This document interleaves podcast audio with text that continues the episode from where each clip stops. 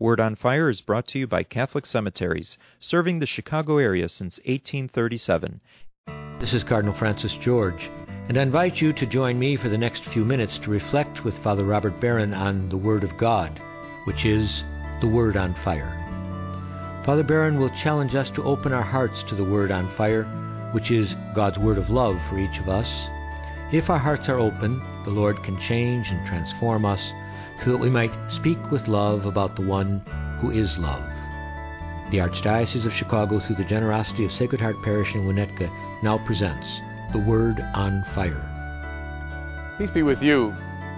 Friends, on this second Sunday of Lent, the Church invites us to consider this mysterious and wonderful story of the transfiguration of the Lord. Jesus, like Moses before him, goes up the mountain, the place of sacred encounter. He takes with him Peter, James, and John. And then it says, he was transfigured before them. His face became as dazzling as the sun, his clothes as radiant as light. Jesus begins to shine. This scene has captivated Christian theologians and poets and artists over the centuries. There's a terrific depiction of it. If you go to Chartres Cathedral in France, it's on the stained glass window on the facade. At a certain time of day, when the sun is setting and it's shining right through that window, that particular scene of the Transfiguration just lights up, very much like the depiction in the Gospel.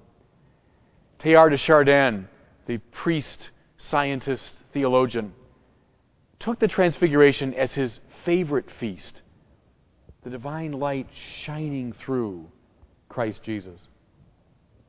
Well, what does this event mean? And why does the Church ask us, especially during Lent, to consider it?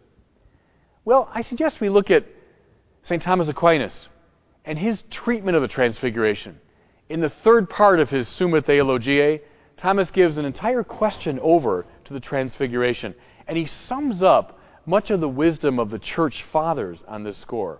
So let's attend to Thomas's treatment with some care.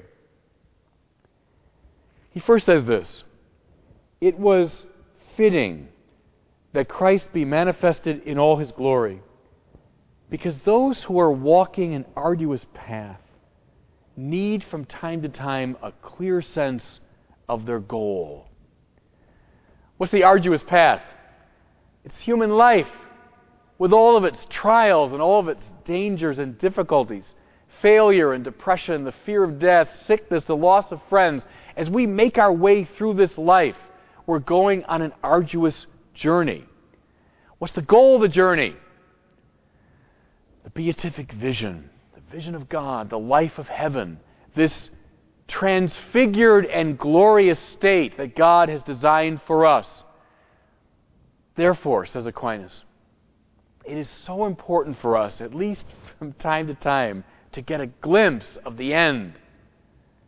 The disciples have been walking this difficult path with the Lord, which will culminate in his crucifixion. What will give them the courage to go on? This glimpse that they got of heaven, this momentary breakthrough of the glory that was held out to them. Here's what Thomas concludes. Therefore, it was fitting that he should show his disciples the glory of his claritas, of his radiance, to which he will configure those who are his. A sense of the goal line. Mind you, we're not meant finally for this world, but we're meant for a transfigured existence beyond it. Is it just a fantasy? Just a childish wish? No, says our faith. No. It's the transcendent goal held out to all of us. That's why I would sum it up this way. One purpose of the Transfiguration is to awaken our sense of wonder, our sense of the amazement of the life being held out to us. The next thing Thomas Aquinas asks about is this claritas, this light. Why is light so emphasized in the Transfiguration? Well, Thomas says that our resurrected bodies have distinctive qualities. One of them is claritas, radiance. Huh. Isn't it funny that across the centuries, across the cultures, people have often associated holiness with light. Just think of the fact that very often in the depictions of the saints, we see halos around their heads, radiance, light. There's a great story. I was just reading a book about Mother Teresa. Malcolm Muggeridge, who was a British writer and filmmaker, went to Calcutta in nineteen sixty-nine to film the life and work of Mother Teresa. Prior to that, she was moderately well known, but Muggeridge's movie made her known all over the world. He brought his film crew into her home for the dying and the destitute. It was a very dark interior, and his cameraman, who was a very experienced B B C cameraman, said to him, "No, it's hopeless. There's no way we can, we can take any pictures in this dark place." Muggeridge said, "Film anyway. Let's just see how it turns out." So the cameraman filmed in this very gloomy interior as Mother Teresa went about caring for the dying. Well, then they went back to London, and they watched the film. And Muggeridge was amazed, because in this dark place, as the film was developed, as it showed up, there was this beautiful light that filled the place and seemed to follow the figure of Mother Teresa. Muggeridge said, "You know, why not? Light is often associated with holiness. What we saw in that place was the radiance of God's life." And he said, miraculously, the camera seemed to pick it up. You know a story I told you, I think, a few years ago. It's a man I met out in California, now in his seventies. When he was a very young man, about eighteen or nineteen, he was with the American Army over in Italy, toward the very end of World War Two. They'd heard about a holy man who lived just a few miles away from where the camp was. It was Padre Pio. So this man and a friend of his, also a young kid, walked to the church. They wanted to serve Padre Pio's Mass. He said, as Padre Pio was elevating the host in the kind of darkened church, he saw around the host and around Padre Pio's hands a glow. Well, I was out in California giving a talk, and I think I had mentioned this theme, this association of holiness and light. And he took me aside, and he said, "I've never told anybody this story before, but I saw light glowing around the hands of Padre Pio." Think of the Gothic churches.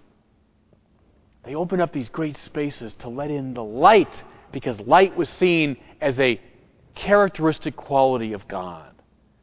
So here, in this great story of the Transfiguration, Jesus becomes radiant. He glows. He shines. Why have we made this association? Why does it seem so natural to us? I think one reason is light illumines things. We see more clearly. Holy people illumine the world. In their light, we see the truth of things more clearly. They're like beacons, like the city set on the hill that Jesus talked about. But you know, there's something else. Light is just beautiful. In fact, Aquinas said, the beautiful occurs at the intersection of three things: wholeness, harmony, and radiance. That same word he uses, claritas, to describe the quality of the risen body. Radiance, light. Holiness is beautiful, compelling, alluring. And so Christ, in his transfiguration, allows the beauty of his life to show through, and it captivates the disciples. Next thing Aquinas asks about, the witnesses. Why were there these five witnesses to the Transfiguration? The five being Peter, James, and John, Jesus' disciples. But then also in that magnificent detail, Moses and Elijah appear, and they bear witness to the Transfiguration. Why these five? Thomas says this: Christ's significance is such that it transcends space and time. Christ is for all times, for all space, all the nations. Moses and Elijah, these ancient figures from Israelite history, well, they stand for the whole past that Christ recapitulates and saves.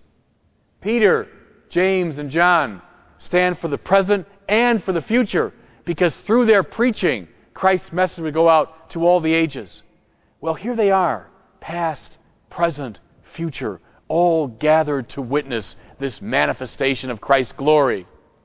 You know, at the liturgy, when we hold up the body and blood of Christ, we are calling together all of space and all of time. We call all the witnesses of the past. We anticipate all those who will come until the end of time. Christ in His power holds together past, present, and future. But we can be more specific too.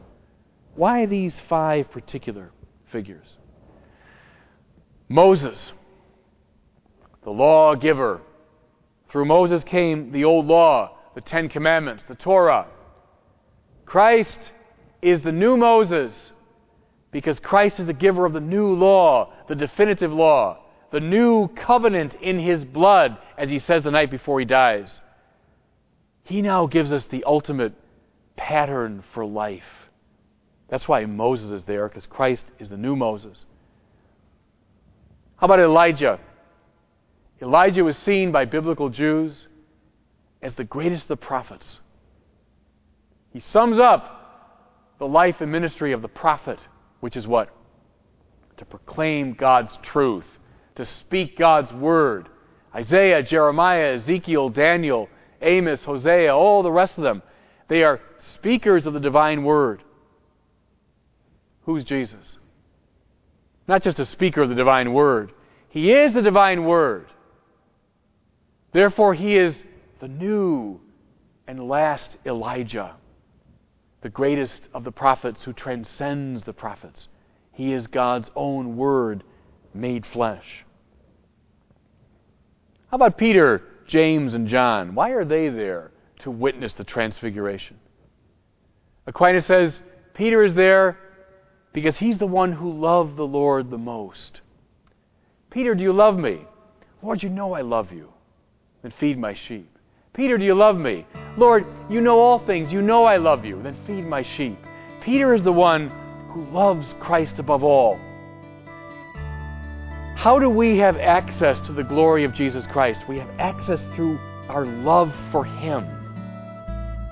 Christianity is about falling in love with Jesus. Why is John there? Because he's the one that Christ loved the most, the beloved disciple. Love, again, is the route of access to glory. Why is James there? Because James was the first apostle to die a martyr's death out of love for Christ, even unto giving his own life. You want access to the divine glory? Love for Christ is the way. Isn't it beautiful now, as we move through Lent, that we see this great icon of the Transfiguration? Light, illumination, a sense of the glory to come, that event which brings together all of space and time, that which we have access to through love. Keep that icon in your mind as we move now through these weeks of Lent. And God bless you. I hope that you were moved today by the Word on Fire. I pray that together we might become a people on fire with love for God and neighbor, here in Chicago and wherever these words are heard. Until we join Father Barron again next week, I'm Cardinal Francis George. God bless you. Most interment arrangements at the forty-two Archdiocese of Chicago cemeteries are made through a pre-need plan. Your thoughtful planning today is economically prudent and contributes to peace of mind for you and your loved ones. Catholic Cemeteries counselors are available at your convenience. For more information, call seven oh eight, four four nine, six one zero zero. Catholic Cemeteries, serving the Catholic community since eighteen thirty-seven.